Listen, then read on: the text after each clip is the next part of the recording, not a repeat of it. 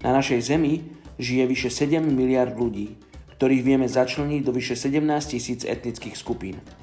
Z tohto obrovského počtu ľudí ešte 41% nemá prístup k evaníliu.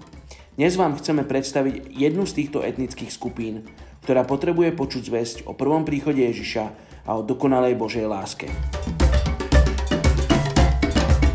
Dnes je 18. oktobra a my sa modlíme za etnickú skupinu Soninke v Mali. Jedna z prvých osád etnickej skupiny Soninke bola založená v Ghane okolo roku 750 nášho letopočtu. Kvôli prenasledovaniu Berbermi sa Soninke rozptýlili do malých skupín v susedných regiónoch. Dnes etnická skupina Soninke žije v kompaktných dedinách pozdĺž rieky Senegal, ktorá prechádza na západnú hranicu Mali. Vďaka vplyvu veľkého nomadského kmeňa známeho ako Fulani sa zo Soninke stali farmári a pastieri. Etnická skupina Soninke má najväčšie počty migrujúcich ľudí zo západnej Afriky. Odchádzajú hlavne muži za prácou a tým nechávajú matky samé s deťmi spolu s dobytkom. Väčšina ľudí z etnickej skupiny Soninke ešte nepočula jasnú zväzť Evanelia Ježiša Krista.